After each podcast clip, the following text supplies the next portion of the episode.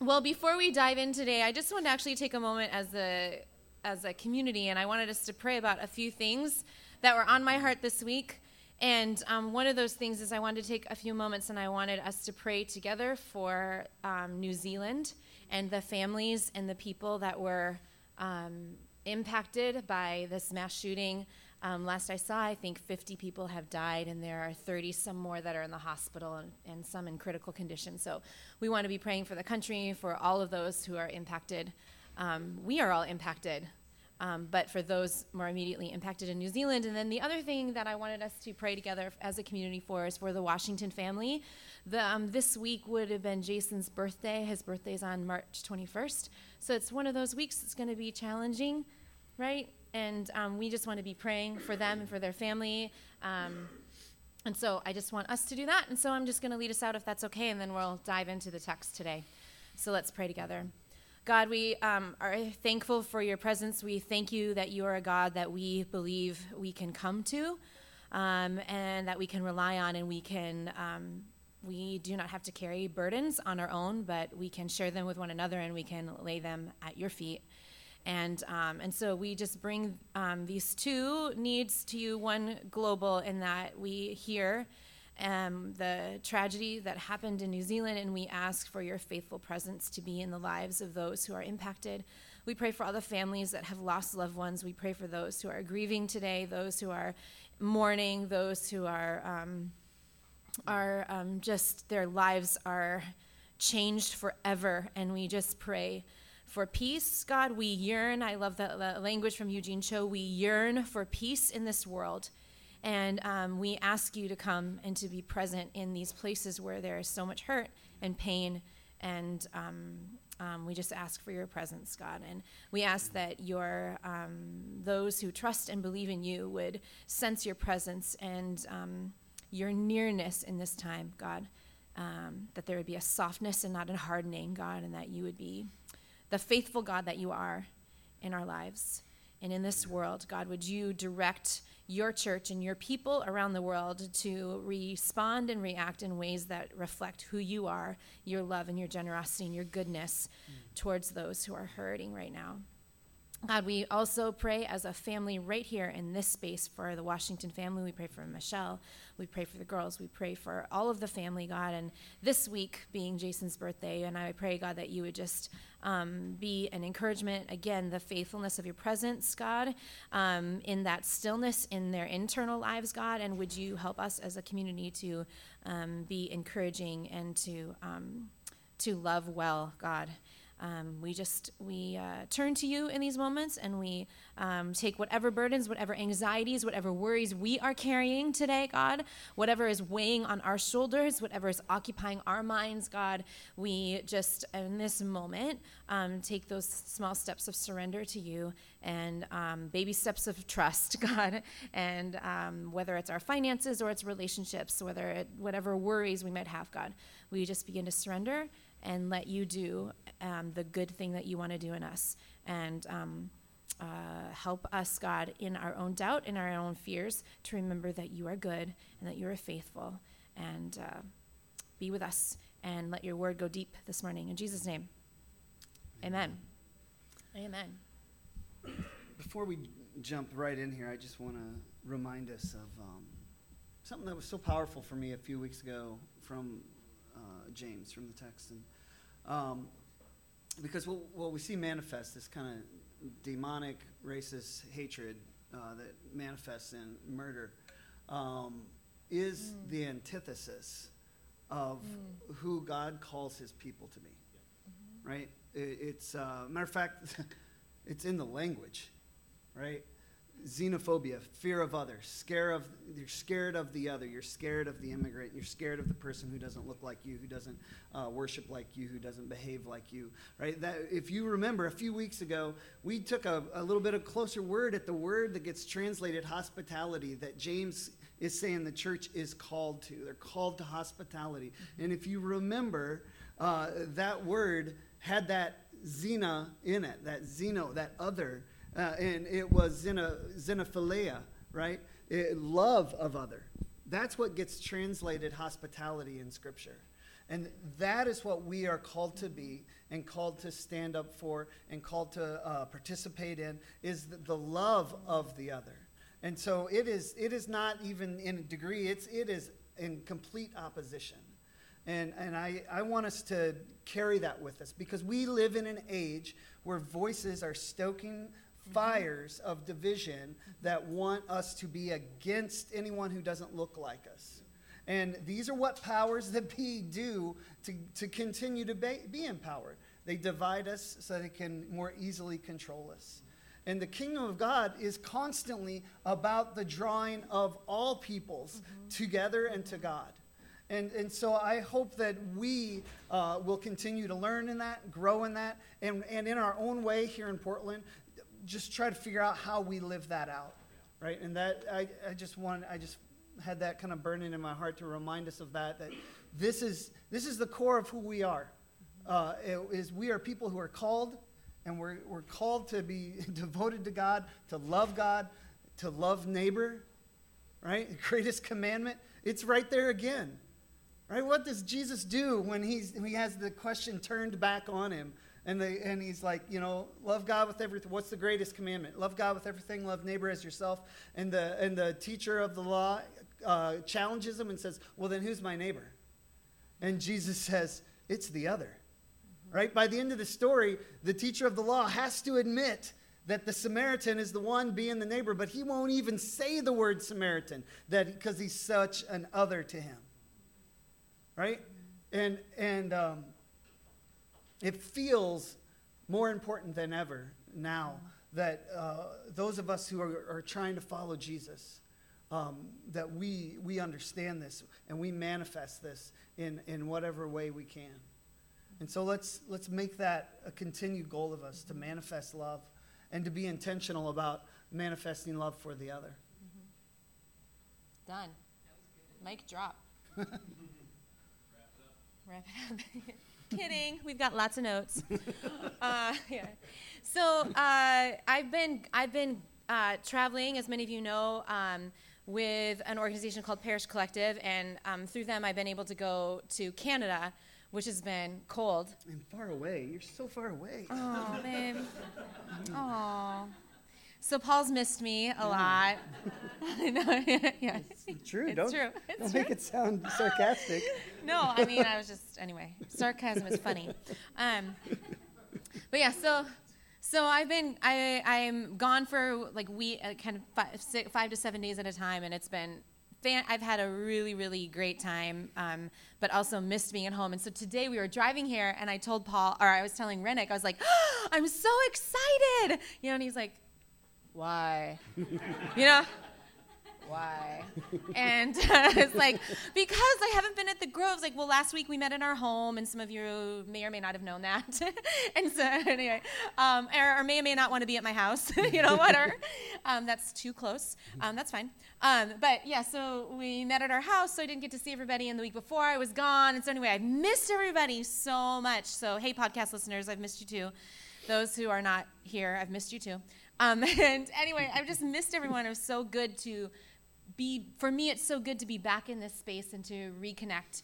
And uh, and then of course coming back and and and reconnecting with paul and and the family and just it's when you're apart distance makes the heart grow fonder yes? Or not? Yeah you kind of know where you're at based on that. So anyway i've missed all of you and and love being back and just puts more intention with the time that we have together and um, in all of this, I know that you've heard me talk over the last few weeks um, and months even about, um, and I haven't, I haven't gone too deep into it, but I've, I've, I've said statements here and there just about the way in which I've been connecting with God has been different. And all that to say that I actually feel like ways that I've connected with God before are not, have not been working. And when that happens, I kind of go, the reaction is like, what's wrong, right? Like there's something wrong because we're not connecting in the same way that we used to connect. And um, that's how I have been in the past. But this time around, I've just been trying to listen more and lean in more and be like, okay, God, what is, there must be something new about who you are and how you want to speak to me. And I want to be attentive to that. And and and as someone who's a creative enneagram 4 you know i love new ways anyway. So i'm like okay god show me something new about the way that you want to speak to me. Um, where are you speaking? How are you moving? What are you doing? And so um, this last week as preparing for this talk um, in my own desire to reconnect with Jesus, I was like, okay, I sat down and like, okay, where do we even begin, God? Because I have felt this disconnect. I felt feeler. I feel distant. How do I how do I re-engage? How can I feel you again? Where are you? What are you saying? Are you, you know, I have my own doubts and my own fears and coming into this and I was like, where, yeah, where I want to connect with you, Jesus. Where are you and how do I start this process? Yeah. Well, when I read your note here as I was looking over them, the I just reacted immediately to the fact that you used the word reconnect. I like that. I like that you phrased it reconnecting with Jesus because I think there's often like uh, a lot of emphasis in um, a lot of the Christian circles I've been in in that initial connection, right? That that conversion thing, and there's there's um, and and and maybe not a lot of discussion about this this kind of uh, the ebb and flow, yeah, the ebb and flow, yeah. yeah. And so I like that because that communicates that, right? Because over the course of our lives. Um, I think it's a series of connections and disconnections and reconnections, right? That's that's I think that's how a relationship grows. Mm-hmm. Is that that sense of uh, push and pull and and and um, the effort that's put in when you feel that distance and mm-hmm. the commitment that stays when you feel that distance yeah. right that thing that holds you there even when the the feeling isn't maybe as strong the emotional uh, feeling isn't as strong and of course this stuff parallels so many of our relationships, right? Not just our relationship with God, but with friends and with spouses and, and family. And um, so I think that, that, um, that tool, the tool of learning to re engage with God, is, a, is an essential spiritual tool, mm-hmm. right? Mm-hmm. Um, the difficulties, I think that, that suffering, right, the human condition, I think all that stuff, I think that drives us to, um, I, I always think of it as like it's driving us to like echo Jesus in that statement he makes on the cross where he you know cries out my God my God why have you abandoned me and that when I feel the most vulnerable the most abandoned or, or alone I I come back to that moment that I imagine that I imagine the person of Jesus actually feeling mm-hmm. that sense of of of God the Father just letting him just turning his back on him, mm-hmm. right? And if you've studied that text or been around the church much, you know that he's quoting or praying a psalm there, right? He's uh, praying Psalm 22, um, and that's what he cries out. And in that first first part of the psalm, it's a description of the the disconnection, right? But our hope is to continue to learn to make it to the end of the psalm where the reconnection happens. Right? It begins, the, the psalm itself, if you want to read it, you you go there and read it, uh, you know, uh, Psalm uh, 22. It begins with all of this agony, right? And this just uh, complete sense of abandonment. Um, but this is how it ends. Uh, I'm just going to start in verse 25. It ends like this You are the reason I offer praise in the great assembly. I will fulfill my promises before the Lord's loyal followers. Let the oppressed eat and be filled. Let those who seek his help praise the Lord. May you live forever. Let all the people of the earth acknowledge the Lord and turn to him. Let all the nations worship you, for the Lord is king and rules over the nations. All the thriving people of the earth will join the celebra- celebration of worship. All those who are descending into the grave will bow before him, including those who cannot preserve their lives. A whole generation will serve him. They will tell the next generation about the sovereign Lord. They will come and tell about his saving deeds, and they will tell a future generation what he has accomplished. And so I, I you know, think about this stuff, and I think about the fact that, like David, um, because this is a psalm we believe David wrote. David and Jesus experienced this disconnection and even feelings of like absolute abandonment by God. Um, I, I, I often talk about it as like the apparent absence of God. Yeah, that's the experience that I have is that I, I don't believe that he's absent, but there, there is an apparent absence. I, that's my, mm-hmm. that's my uh, experience, my it immediate. seems like you're not near. Yeah, is- yeah. And, and to know that David and Jesus found that same feeling, that feeling of abandonment by God, but they found a path back to connection. And so, you know, I, that just brought me to like, in- we start answering the question where do we start, um, you know, when we're trying to reconnect with God? Yeah. And I think, too, honestly, part of the reconnection for me is that on a, this is just part of my life rhythm, is that I, I have to get up here and talk to you all every week. So I'm not, I can't pretend, right? Like, it would be so, I mean, I could if I could try, but I don't want to be that inauthentic about the genuine connection that I'm either having or not having with God, right? Yeah. Um, and I want to be genuine about that. So for me, there is this rhythm in my life that calls me back to. We don't. Not everyone may have that pressure or timeline or like this right that Yeah. that daily or weekly discipline in their lives but that is the first thing is the sense of responsibility and ownership like i, I want to show up having connected and hearing from god and then then so it's this external for me it's like this external Well, it's thing a discipline, right? And like when we talk about spiritual disciplines, you can put those in your life or they can be put on you. And so for us, yeah. because of you the put career, that on me. and so yeah, yeah, here i am. It's a spiritual discipline to go to the Word. yeah. and then i have to go to yeah then i have to go to scripture which is not my number one connector with with god honestly Yeah. not like how i've primarily. So um so this week i was like so when i came to i'm like okay we're gonna i knew that we were gonna talk about s- not james we are not gonna go t- finish up james this week so it's like okay how where do i even like you know do you ever like open up the bible like well i don't know where to start anybody just me yeah i'm like okay where's god in the bible you know like i'm just like i don't know uh not Look at the index. not numbers yeah G. yeah, yeah, yeah, yeah. Google, God, yeah. And Where is? um, yeah. But I, I was like, okay, I want to, if I'm reconnecting, I wanted to remind myself, memory is the thing, right? Remembering, remembering um, the Jesus that has moved my heart and soul. Like, what passages of scripture, what stories, and it's not even, like, not even that, but deeper, what stories about Jesus, like, attract me to him? What is it about him that I fell in love with in the first place? Like, that was sort of what began to motivate me and compel me to search the Gospels, honestly, and find what I want to talk about today. Yeah, I mean, I think that's one of the most powerful practices in Christianity is that that moment of like reflection on and communion with Christ, right? And you can do that a lot of the time. A great way is with the gospel stories, um, and if you spend your life in those, then you'll.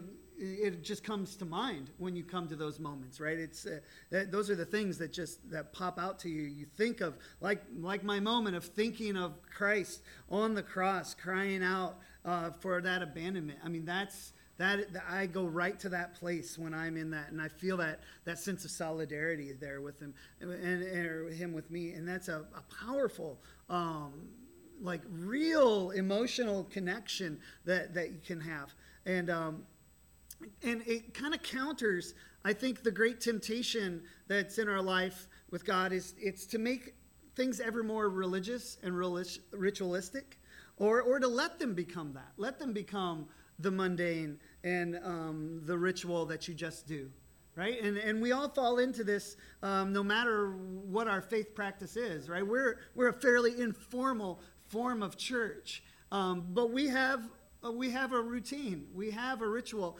and it, it's it's kind of like Sunia's description of uh, the teaching and the preaching of the word. Um, that could become a a mechanism, something that we do. We understand the mechanisms of putting together a talk, of studying a text, figuring out what it says. We could just do that and then bring that product and present that for you. But but it takes this engagement and this vulnerability and this um, authenticity for us to feel right about what we're doing. And that's what constantly gets us re engaging. And I think um, it helps us to not fall into that, that temptation of things becoming just ever more religious or ever more ritualistic. Now, I think practices or um, you know declarative statements or even rules they can actually be helpful uh, at times, but they can quickly become empty and meaningless if they don't point us to the revelation of God in the person of Jesus. And without Jesus' life at the center of Christian, or Without Jesus' life at the center of Christianity, it has at times become kind of a cold and um, even a mean system, not unlike what Jesus encountered uh, in the religious leaders of his day. And uh, so I was, you know, thinking about what's the story about Jesus that you've picked that you know motivates you, that that um, drives you towards that reconnection. Yeah, so we're going to go to Mark 2 today. Mark chapter 2, if you want to look that up. Mark chapter 2, 2 and I'm going to start with verse 13. This is one of my favorite stories, one of my favorite passages. And so um, this is where my reconnection started this week. And I want to share it with you and just encourage you to do. Yeah, anyway, I hope it's inspiring, encouraging, affirming, welcoming, all those good things. Mark chapter 2, verse 13. I'm reading from the message and it says this Then Jesus went again to walk alongside the lake. He's, he, he, he's just been o- overwhelmed by crowds and people coming to him, and, and Jesus healed. At the beginning of, of chapter 2 is the story where um, the crowds, he was in a house and he was healing people, and it was so packed um, that four friends carried their other friend and opened up the roof so they could lower him in so Jesus could heal him. That's how desperate, like if you just think about he was, Jesus was yeah. just emptying himself out. So he went for a walk alongside the lake. That sounds like a good choice. yeah. But again, a crowd came to him and he taught them. Strolling along, he saw Levi, son of Alphaeus, at his work collecting taxes. And Jesus said, Come along with me. And he came. Later, Jesus and his disciples were at home having supper with a collection of disreputable guests. Yeah. Tax collectors and sinners, I think is what one translation says. Unlikely as it seems, more than a few of them had become followers. The religion scholars and Pharisees saw him keeping this kind of company and lit into the disciples. What kind of example is this, acting cozy with the riffraff? riffraff. What is that? Aladdin. There we go. Street rat, not riffraff. It just rhymes. Okay. Verse 17. Okay. I knew that. Okay. Mark 2, 17. Jesus, overhearing, he shot back, Who needs a doctor? The healthy or the sick? I'm here inviting the sin sick, not the spiritually fit. And the, one of the questions and one of the things that we've been talking about on the little tour, the tours that have been going on are called What About Love Tours. And one of the big questions we've been asking and what we're asking neighbors and neighborhoods is who is invited to the table? Who's not being invited to the table? Who gets to be near Jesus? Right? Who gets to be near Jesus? And in my quest for reconnection with Jesus, I'm like, well, who gets to be near him? Who are the people that get to be close to Jesus? Yeah, someone whose presence will confuse you and offend you, probably. Yes. I mean, that's what this story says, yeah. right? Not only, yeah. So I just did a really quick, like, go through the gospel and then write down all the people who got to be near Jesus. Okay? So here's who they are, like, just in the first half of the gospel 14 year old Jewish Middle Eastern virgin woman, right? Virgin. A devout Jewish Middle Eastern man shepherds, astrologers, a significant prophet who had taken a strict Nazarite vow, who hung out wearing camel's hair, a leather belt, ate locusts and honey. Some weird people are hanging out with Jesus, right? Two sets of brothers who are fishermen, people who suffered from seizures, paralytics, physical and me- those who suffered from physical and mental illness, lepers, Roman centurions. I thought this was funny. Mother-in-laws. That was one of them. Mother-in-laws also get to be near Jesus. Isn't that funny? It's funny. Okay. It's like a joke. It's a dad joke. Okay. Um, yeah.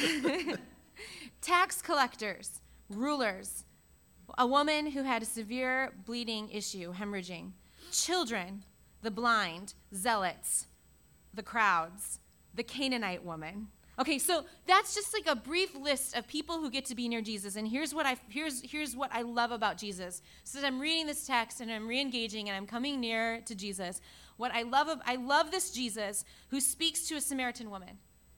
Someone who he crosses gender lines, he crosses racial, he co- crosses socioeconomic lines. I love that Jesus. He touches lepers. So he touches people that if humans touch them, they are supposed to get what they have. Mm. And Jesus goes ahead and he touches them. That's I love that Jesus. The Jesus who weeps over friends in cities. Jesus who puts zealots and tax collectors on the same team.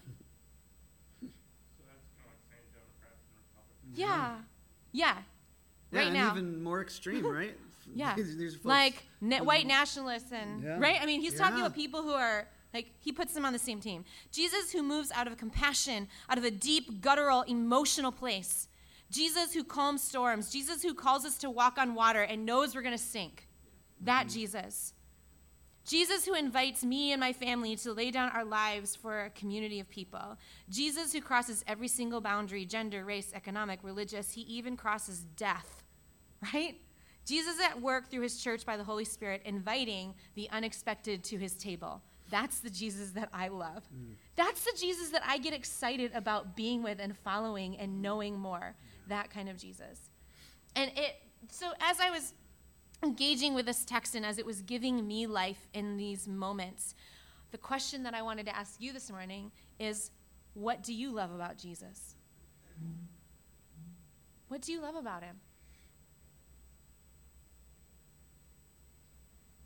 Take time this week to go, oh, what is it that first attracted me to who Jesus is, to God?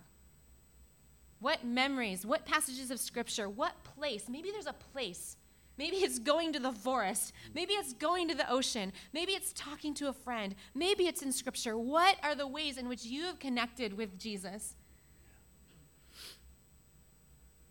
What do you love about him? I love that in Mark's gospel, he begins by telling us stories about how Jesus challenges the religious culture. I admit, I also really love that Jesus disrupts the religious establishment in these passages. I love that.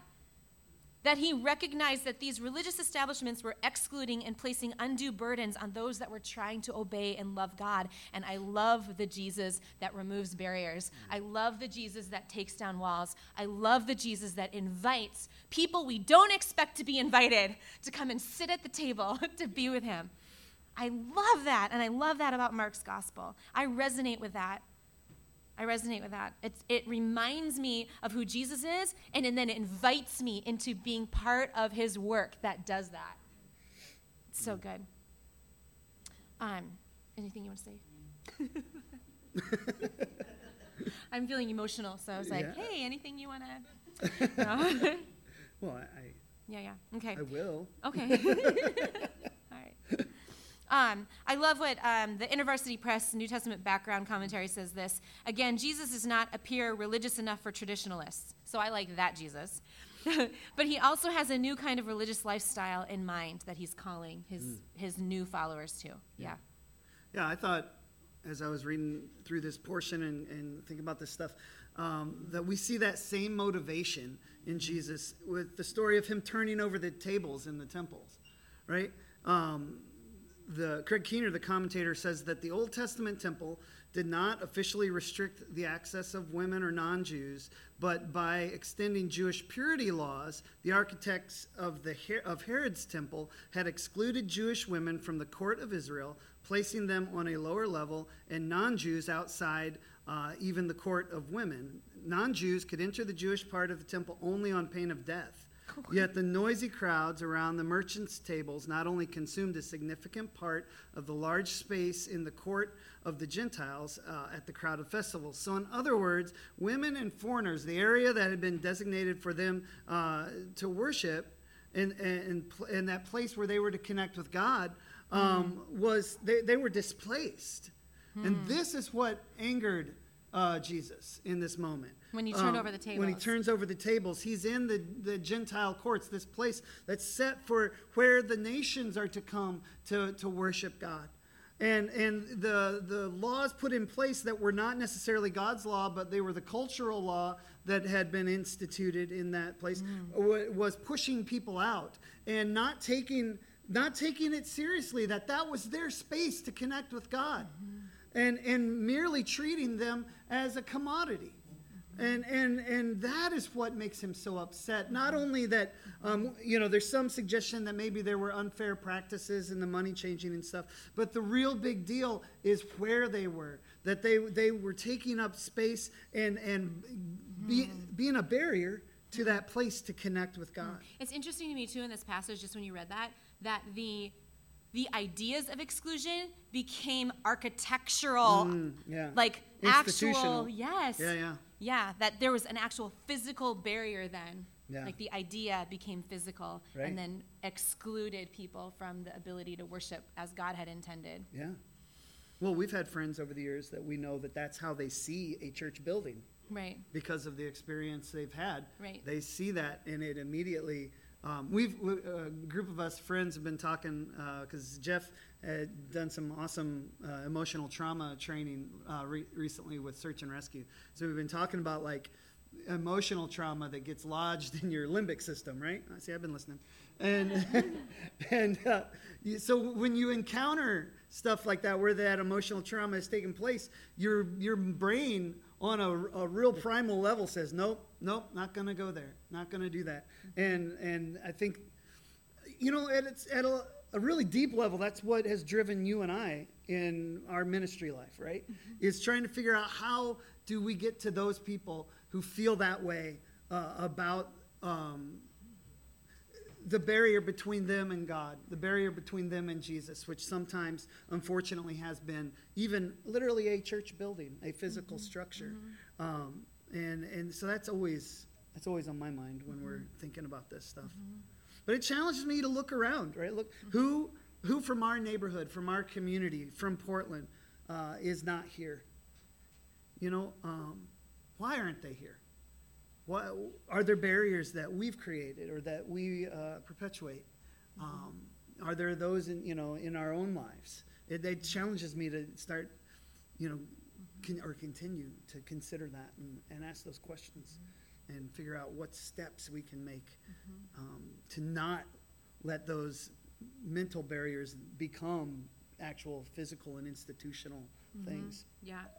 Yeah, and I think the challenge for religious leadership, right, is is to continually be asking those questions and continuing to create space and the invitation because what we see in the text who Jesus is m- mostly angry at are the religious people who have gone farther than what he the instruction given them. Yeah, yeah. So in your example, the Old Testament said one thing and then they took it to the nth degree. Right. Right? It's like yeah. So we're going to see this again. Let's just finish up Mark chapter 2, verse 18. Let's go back to the text. So we'll see another example of this.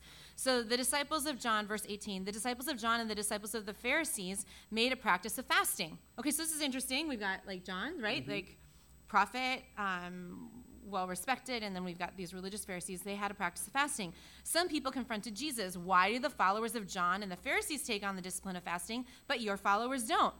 Okay? So here's the thing fasting was only required, I did not realize this, fasting was only required on the Day of Atonement. So from the Old Testament instruction to the Jewish people on their practice, the only required day of fasting was the Day of Atonement. One day. The Pharisees and other religious Jews added lots of days, like two or three a week. Okay? So you see, right, like how it's like, we're going to be even more, like, I don't know. Like, I, I think that it starts the, these barrier, these human, cre- we create these barriers. I think the intent is like, I'm going to be even more holy, right? I'm going to be even more set apart and more special and even closer to God, right? The intent is to be near God, but it actually prevents access, Yeah. right? Yeah. Which is just crazy. Mark chapter, I mean, verse 19. Jesus said, so Jesus' response, when you're celebrating a wedding, you don't skimp on the cake and wine. That's right. You feast. later, you may need to pull in your belt, but not now. You do whole 30 later, not now.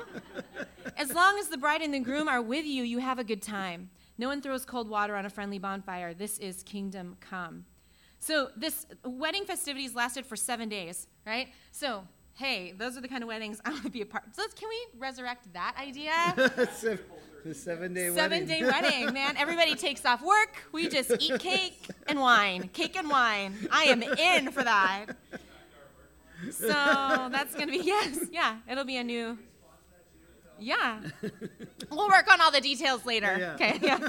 I'm the visionary. That's logistics. Yeah. I'm the visionary, not the details. Ask Jamie about the details. Yeah. Yeah. yeah. Everyone, Yeah. see Jamie. yeah. Um, so wedding festivities lasted for seven days. No one was permitted to fast or to do hard, any hard labor during that time. So you weren't allowed to work. it's just my religious faith tells me that that's your excuse. You haven't know. Anyway. Um, but Jesus is saying now is not the time for fasting. Um, and he's not saying you never need to fast ever, ever again. He's not saying that. He's not saying more fasting. He's just saying, hey, right now in this moment while I'm here, this is not this is not the time for that. So verse 21, he went on, no one cuts up fine sil- a fine silk scarf to patch up old work clothes. You want fabrics that match. And you don't pour your wine in cracked bottles. So there's this idea, and I'm, I'm sure you've heard it before. So it's like new fabric sewn onto old fabric, right? Okay, it's not going to match. He kind of Eugene pulls that idea out. But it also, if you were to wash that, if you put new fabric on old fabric, it's going to stretch and it's going to tear. It's not even. It's not going to work. It's not going to function, right?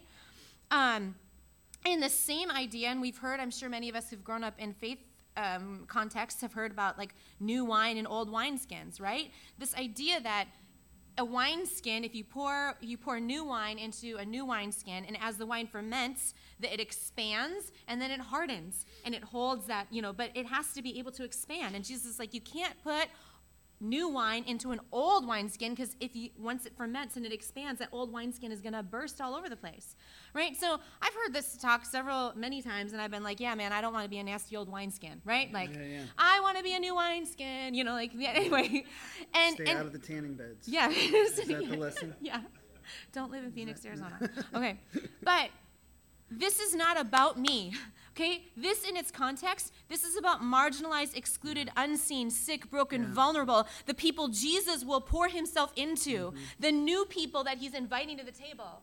Because here's what we're already spirit's been is in us.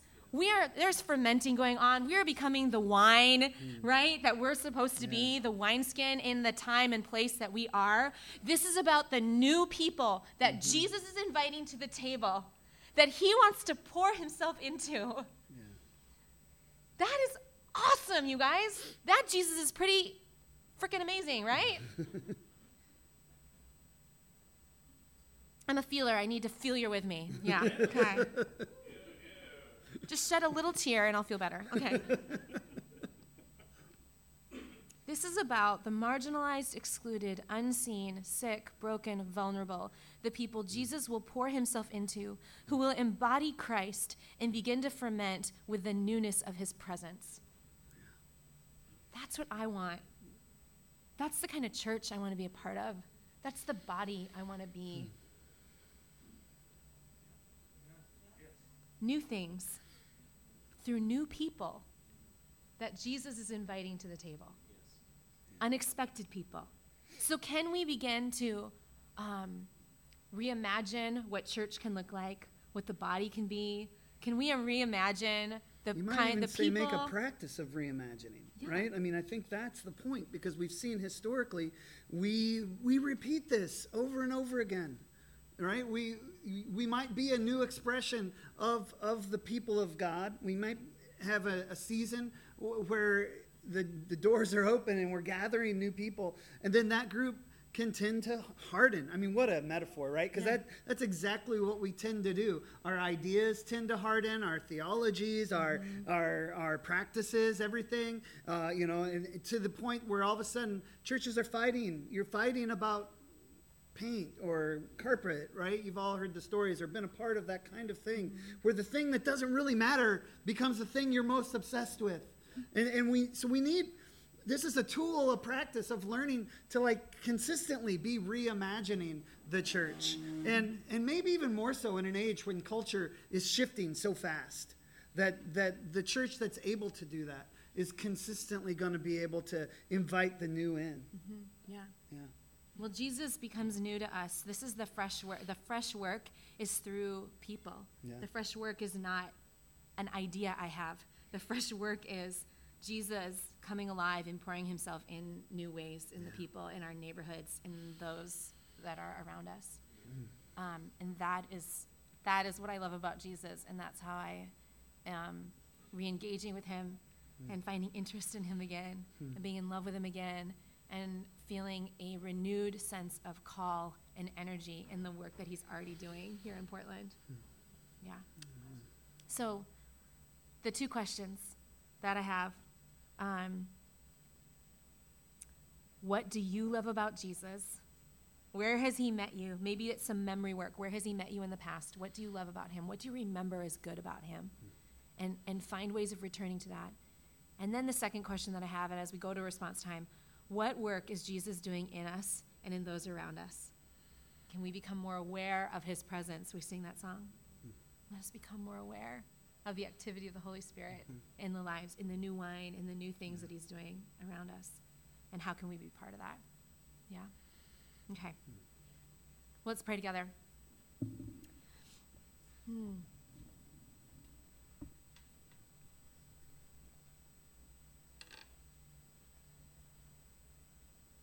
God, I just am so grateful for um, this body, for this community of people that you have been putting together. You've been weaving us together. You've been bringing people from literally all over the world to be here in this time and in this place. And um, I don't want to take that for granted. And I just want to appreciate the work that you're doing and all the fresh and the new things that are going on. And I pray that you would um, uh, forgive us for our lack of trust, our fears, our anxieties, the wounds that we might carry. God, would you come and would you heal us? Would you come and, um, yeah, those areas where we're really sensitive, or maybe there are wounds and, and hurts that we carry, God, that prevent us from um, seeing you, recognizing you, loving you. God, would you come and heal us and make us whole? Would you open our eyes to the things that you are doing all around us? would you help us to become more aware of your presence and your work? Would you remind us, God, um, times that you've met us, your faithfulness, your goodness to us? I'm astounded at your faithfulness because I know how unfaithful I am in my ways, how unsteady I am. But you are so faithful, so steadfast. And um, so I just pray for every person that is in this room right now, God, that you would, um, you would again speak, you would again move, you would just reignite that conversation and the dialogue is no one like you, and you move in us and you do things in our lives, and you you you do what only you can do. And so, um, help us. Be merciful to us. Be gracious to us. Cancel all the self doubt, all the fear. Silence all the voices of shame and guilt